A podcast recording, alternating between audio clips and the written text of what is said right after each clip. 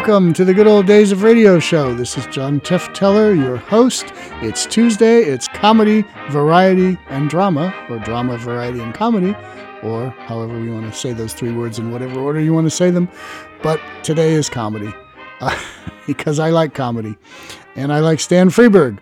And we've played two Stan Freberg shows so far out of 13 in the last uh, six, eight months. So it's time for Stan Freberg number three.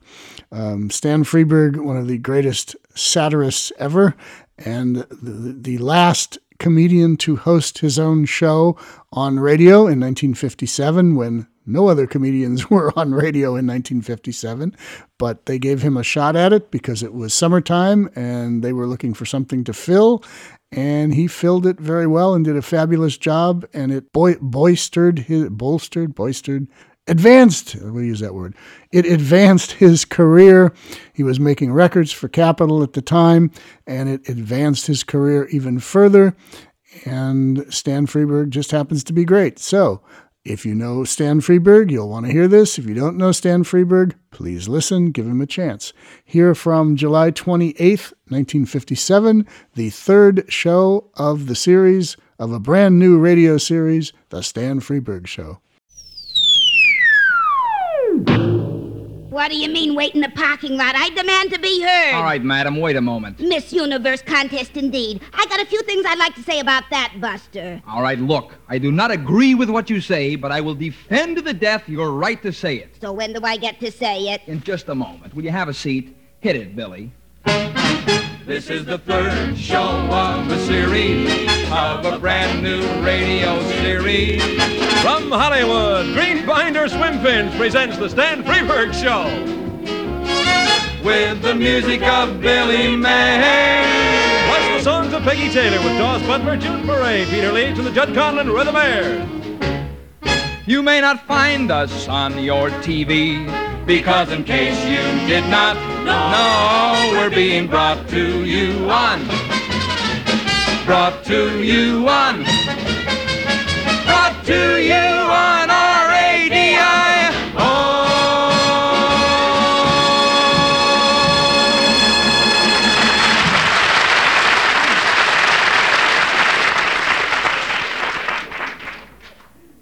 And here he is, Stan Freberg. Uh huh. Gee, actually, I expect a little more of an ovation, a little more of a tribute than that, uh, Fred. Yeah. That sounded kind of like a seal. well, well, just a moment, I'll check with the sound man. Hey, Charlie, that a seal? Yeah, it was a seal. Oh, come on, you folks in the studio audience. Let the people at home know there's somebody here beside one miserable seal.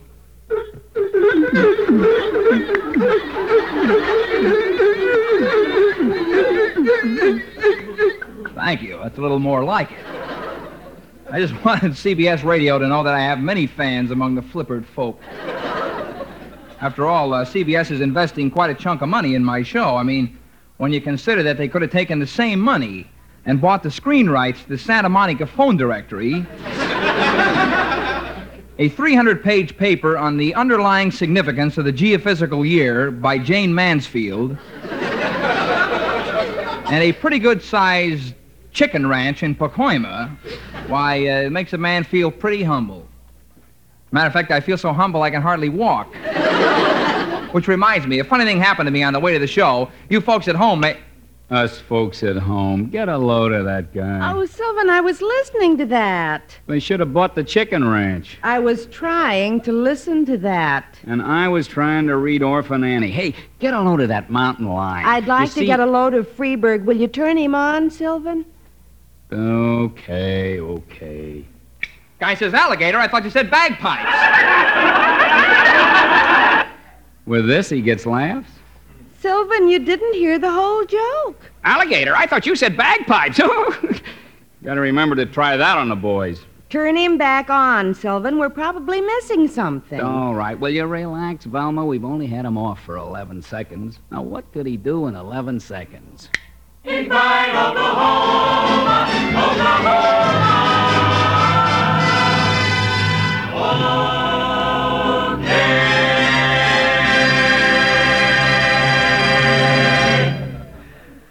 Well, we, we hope you enjoyed our capsule version of Oklahoma. Drop us a card and let us know if you think it suffered in the editing. Come on, snap it up. When you going to get around to me? All right, all right. Now, madam, what is your problem again? You had a big contest here, right? Miss Universe. That is true. However, I'm afraid it's over now. You're telling me it's over. I spent two weeks trying to get in that lousy Long Beach lineup. And they wouldn't pay you any mind, eh? No mind at all. You got some manners in what you call your world. Yes, well, just uh, where are you from? I mean, what manner of. I uh, am Miss Jupiter. I was chosen out of 10,000 girls on our planet. Miss Jupiter. Why, that's amazing. Why? Look, the contest was called Miss Universe, right? Right? So how come they wouldn't let me in? Well, you got a point there. That's my antenna.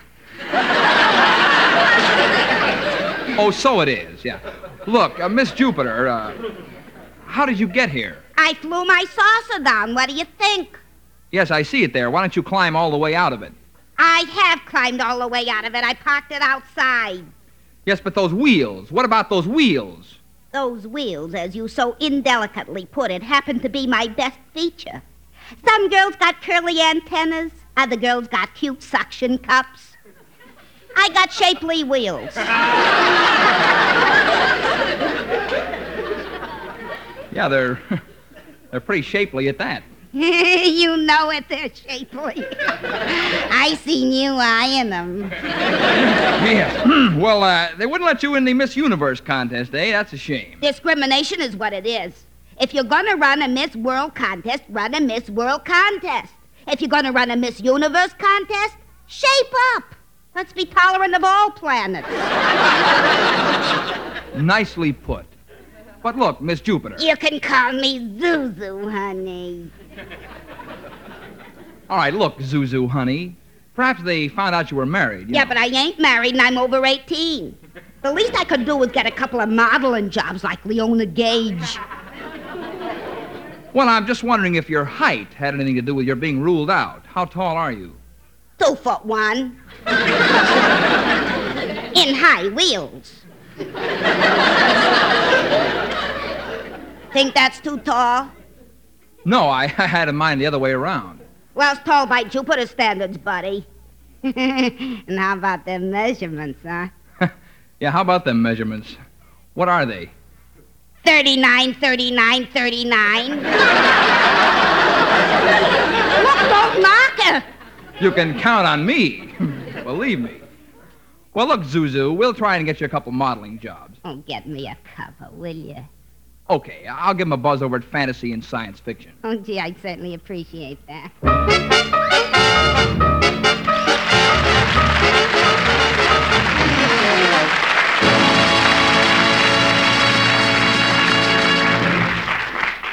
Well, from week to week in this spot, as you know, we will be bringing you somewhat uh, unusual elements, including the truth about tree toads, a build it yourself Great Wall of China kit, and a child psychologist only four years old. Tonight, however, we take you through the magic of radio to romantic Laguna Beach, where the Skin Divers Mandolin Club is holding their annual festival. Here we are in Laguna. Can you hold down the surf, please? Thank you. Here we are in Laguna. This is a sight to behold. Just picture it, ladies and gentlemen. On this beautiful white beach are gathered over a thousand skin divers in their rubber suits that look for all the world like shiny, long, black underwear. this is truly a scene. This is the moment, ladies and gentlemen, we've been waiting for. Just imagine it. On that whistle, a thousand snorkels were slurped into place. Now the mandolins are held over the heads of the skin divers. Their picks are ready.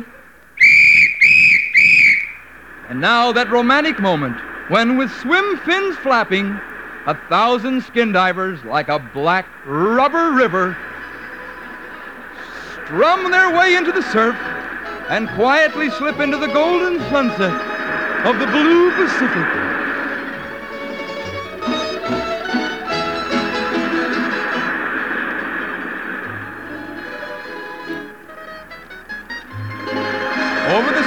The surf, we hear the gentle picking of their mandolin and the hum of a thousand snorkels. Yes, it's time again for their 2,600 mile swim for their annual surprise visit to serenade our friends at lovely Waikiki Beach. In the beautiful Hawaiian Islands, where the temperature never changes. The temperature in Molokai is 78, in Kahulao, 78, in Liliuokalani, 79. And as the last mandolin strums into the sunset, we say, Arrivederci, frogmen, arrivederci. And good night, Harry Owens, wherever you are.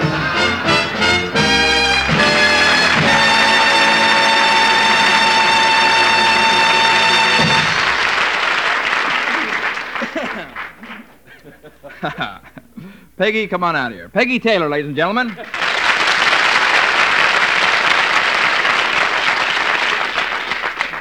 Well, how did you like the Skin Divers Mandolin Club, Peggy? You Oh, enjoy that? Fine, Stan. It's mm-hmm. fine. Do you know who invented the first diving suit? No. Do you? Why, yes. It was Leonard Norcross of Dixville, Maine, and he patented it on June 14th, 1834. Patent number 7644W90. Oh, of course. What's the matter with me mm-hmm. forgetting anything like that? Sakes. By the way, where did you get that fascinating bit of information? Oh, I get around, Stanley.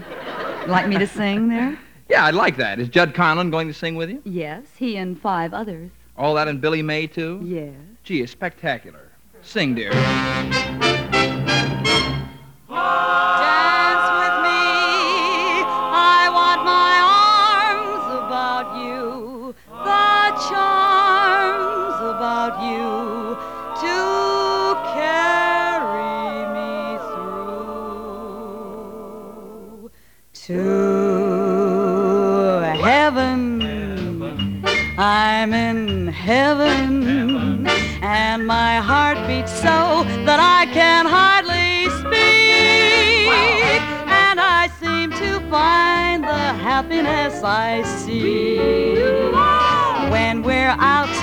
Together, dancing cheek to cheek. Heaven, I'm in heaven, and the cares that hung around me through the week seem to vanish like a gambler's lucky streak. When we're out together dancing cheek to cheek.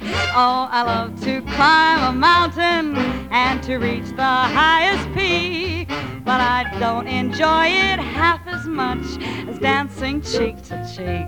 Oh, I love to go out fishing in a river or a creek, but I don't enjoy it half as much as dancing cheek to cheek.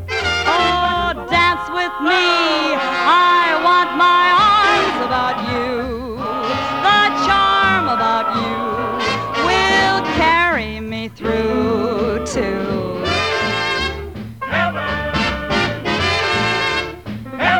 and my heart beats so that I can hardly speak. And I seem to see the happiness See when we're out together dancing cheek to cheek.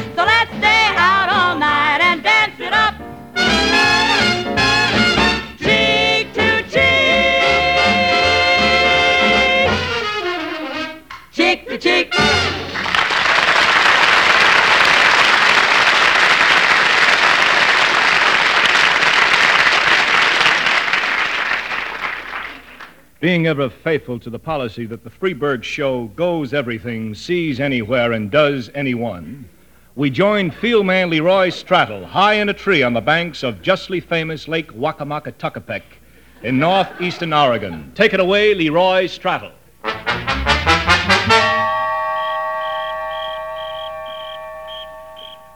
Thank you. This is Leroy Straddle here, high in a tree that hangs over the justly famous Lake Wagamugatukatuckapek in northeastern Oregon. My, we're pretty high up here today, believe you me. And with me is Mrs. Hagmeyer Prill, who you may remember, I'm sure, a sculptress and nature lover. I'm not here with you. I was here before you came. In a manner of speaking, you are here with me or I am here with you. It does not matter. Well, it does to me. All I'm trying to say is. Let's madam- me lay the hogwash and get on with it. Yes, certainly, certainly. Well, Mrs. Prill is wearing a most interesting uh, costume, I might uh, add. Where'd you get that interesting costume stuff? Well, I just noticed that. Well, you- all the members of the club wear the same thing when we're in the field. Midi blouses and bloomers are most practical. And uh, what is the name of your club again? The upward and onward girls. The Upward and Onward Girls, eh? Yes, the upward and onward girls, eh? Do you want to make anything out of it? No, indeed. No, indeed, I don't. I think that's just Oh, hush now, listen. That's the yellow-bellied sapsucker. Well, you could have fooled me. yes. Now, you all wear the midi blouses and bloomers, is that correct? Yes, all except Alice Baumgarten. She lives down the street from me, you know. No, I didn't know that. Well, she does. She's a lovely girl. I'm sure she is. We have to move right along yes, now. she does. Well, anyway, Alice wears shorts. I don't like to say it, but she's one of those girls who thinks she's got good-looking legs. And does she? Young man, I didn't climb all the way up this tree to discuss Alice Baumgarten's legs. Well, I'm sure that uh, we didn't climb up to discuss the late. Can't you hear it, you idiot? And I hear what? The tree toad. You mean that? group? That's a tree toad? Yes, that is a tree toad or a, a tree frog. oh, a very interesting child of nature it is. Unquestionably. Could you tell us more? Well, it's one of the tailless amphibia that Mother Nature's adapted to tree living. You see, the tips of its tiny fingers and toes are fitted with wee adhesive discs that adhere to the bark of the tree by the rapid and intense pressure of the distal phalanx. That's fascinating. oh, yes, indeed it is. yes, That's fascinating. with those discs, the little darlings can go hippity-skippity all over the tree. And do you know what is this, is, Mrs. Stratton? No, Mrs. Prill, what is it? The mating season. I'm sorry, Mrs. Prill, but I am engaged to a lovely girl. I'm not talking about you, you clothhead. Oh, I'm speaking about tree frogs. oh, pardon me, pardon me. Yes. Well, I was just going to move out on this limb and see if I could find where little mother froggy has laid her eggs. Yes, well, I wouldn't go too far out You on the limb. The mother tree frog lays her eggs on a leaf that overhangs the water. Those are the Phyllomedusae, of course. Of course. Be a little careful there, Mrs. Prill. And when the eggs hatch, the teeny weeny little tadpoles drop into the water where they spend their larval life. Isn't that interesting? Ooh!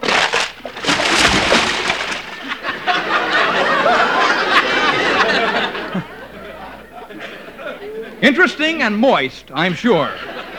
So while Mrs. Prill is getting a first-hand look at the larval life of the tree toad, it's back to Hollywood.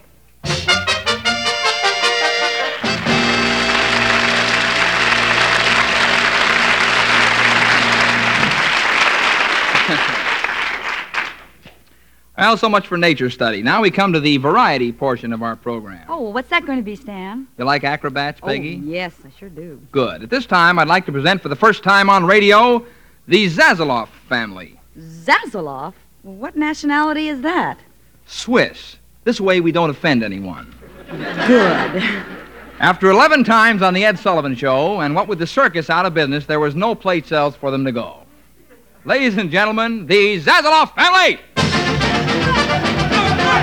Wonderful, ladies and gentlemen. I wish you could see this. They're building a human pyramid of bodies. Whoa, there he is, up in the air. Look at that. He's hanging by one. Wasn't wonderful? And now, across the floor. Whoa, wonderful. He's on the teeterboard now, wearing purple shorts. And, oh, there he goes. And being suspended by the How do you like that guy? Acrobats on radio. I rather enjoyed it, Sylvan. Velma, maybe you're not well. Do you mind if I hear the Freberg program? Oh, Velma. Come on. We probably missed his version of My Fair Lady or something. Yeah, that'll be the day. We probably missed some interesting thing like the discussion on projected hoe handle production for fiscal year 56 57. Don't be ridiculous. Turn him on. You, all right. Certainly want to thank you, Mr. Armstead Frag, for coming up here and giving us your views on projected hoe handle production for fiscal year 56 57. Oh, thank you, Mr. Freberg. The pleasure was mine.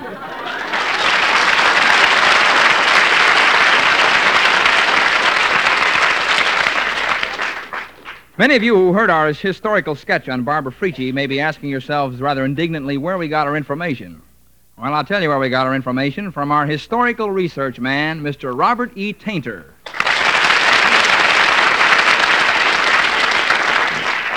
Well, uh, Mr. Tainter. Uh, call me Bob, Stan. well, Bob, uh, can you give us a little of your background? Yeah, well, Stan, I'm a research specialist. I started out on the editorial staff of one of America's leading publications. And that was? Confidential. And are you still uh, with them? No, they had no guts. I really couldn't work for a magazine that just pussyfoots around. When I get a story, I want it printed. Well, I admire a man of convictions. And by the way, have you had many? The longest was 30 days. Oh. Well, uh, tell us, uh, Bob, uh, what did you do before Confidential? I worked with the police department. I see, a detective? No, stool pigeon stand. I was on regular salary. Mm-hmm. A sort of civil service snitch, as it were. Quite, yes. Well, uh, how did you happen to get into historical expose? Well, I I found there was a wealth of dirty linen in the history hamper. Nicely put. Well, you have a rather a refreshing point of view, Mr. Tainter. Yeah, nothing else. yeah. I know. well, some people, you know, they look at the idols. I look at the clay feet. An interesting hobby. Yeah. I got a collection of clay feet that'd knock your hat off. I'll bet. Well, tell me, uh, what historical illusion are you about to destroy for us this evening? Now, tonight, Stan, I have picked Custer's Last Stand.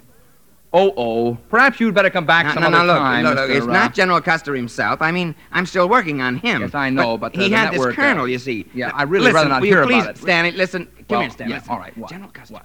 Yes, and then what?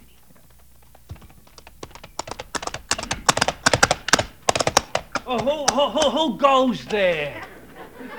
Put down that rifle, you idiot. It's me. Oh, gee, Colonel, sir, it's you. I, I didn't recognize you in the dark. Did you have a hard ride, sir?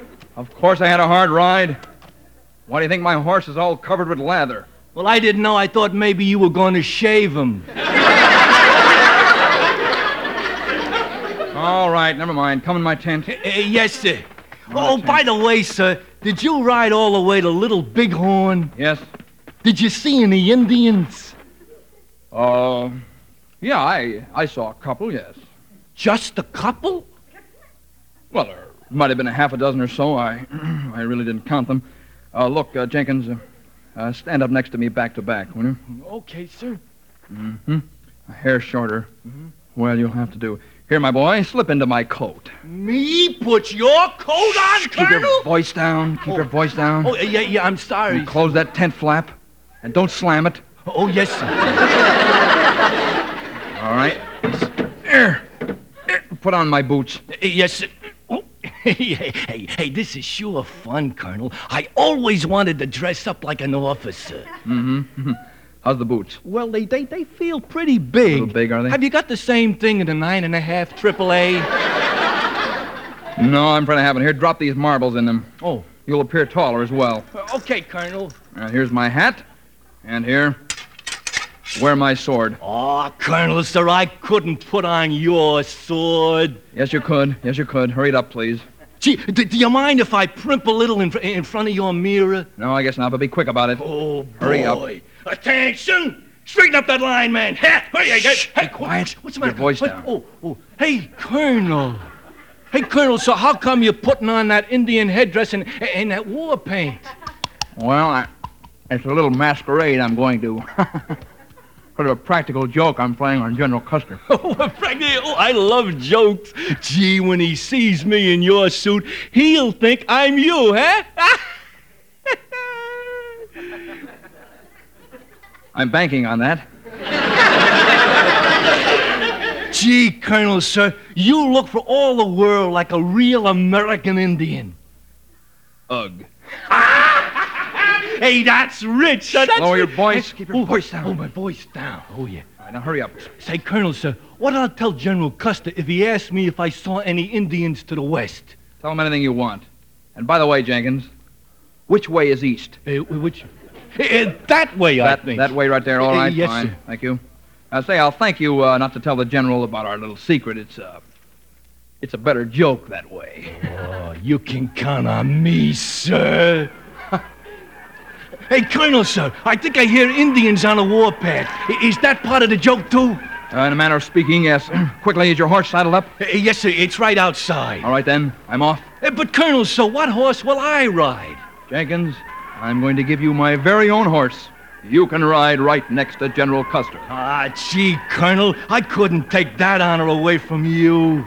Jenkins, be my guest.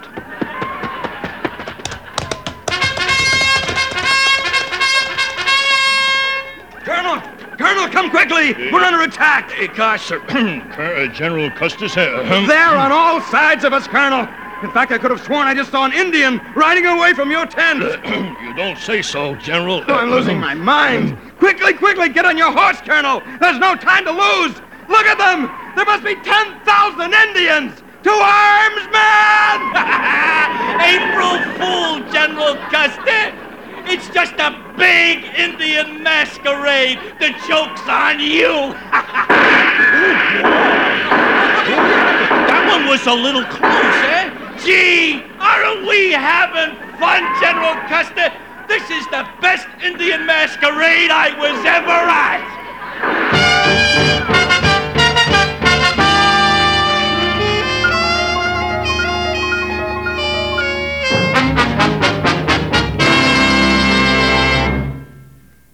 Gee, Mr. Tainter, are you sure that's the way it happened?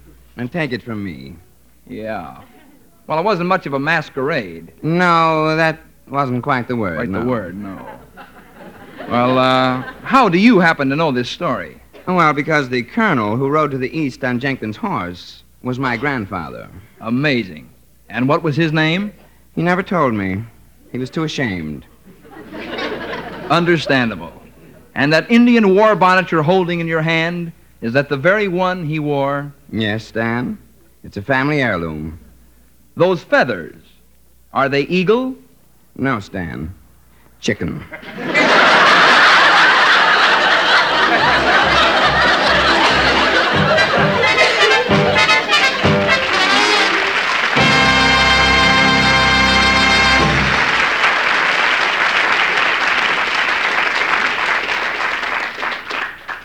Thank you so much. Well, we've received so many cards and letters uh, congratulating us on the fable we did on our first show two weeks ago that we have been truly overwhelmed here at CBS.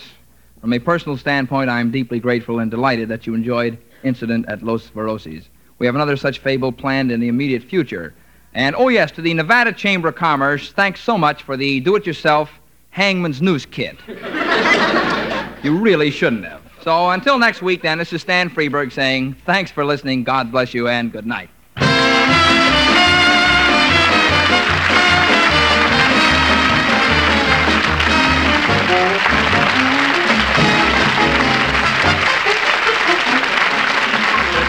Stan Freberg Show is produced in Hollywood by Pete Barnum and is written by Stan Freberg and Pete Barnum with original songs by Stan Freberg. Featuring the music of Billy May, Judd Conlon for the Mayors, and the songs of Peggy Taylor, with Daws Butler, Peter Leeds, and June Foray. Also in the cast were Virginia Gregg and Herb Vigran. Bud Sewell speaking. Well, how did you like the Stan Freberg show? Uh, you can't go by me.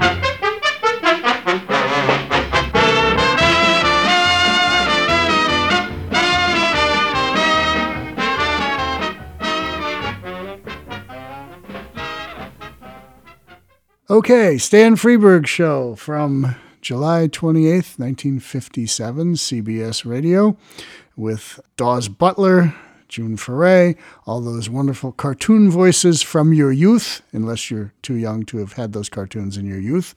But a lot of those cartoons and cartoon voices are still on Nickelodeon and different different channels. They still run some of those cartoons with Stan Freberg and Daws Butler and June Foray. Uh, Stan Freberg is actually the voice of Beany in Beany and Cecil back in the early 50s. I don't think they run those anywhere. Maybe MeTV, but I doubt it. Um, all right. So back next week with more comedy, drama, or variety. It usually winds up being comedy since that's what I like. Um, and uh, we'll have our Thursday show, which is we are we are beginning the top ten horror monsters. Horror monsters. Well, monsters Uh, they can be horrible, but monsters. Top 10 monsters of all time from radio. So if you want to go from comedy to monsters, then come back on Thursday. So until then, check out the website, goodolddaysofradio.com, Facebook page, Good Old Days of Radio Show. Tell all your friends, keep the audience growing, and thank you for listening. This is John Tefteller saying goodbye.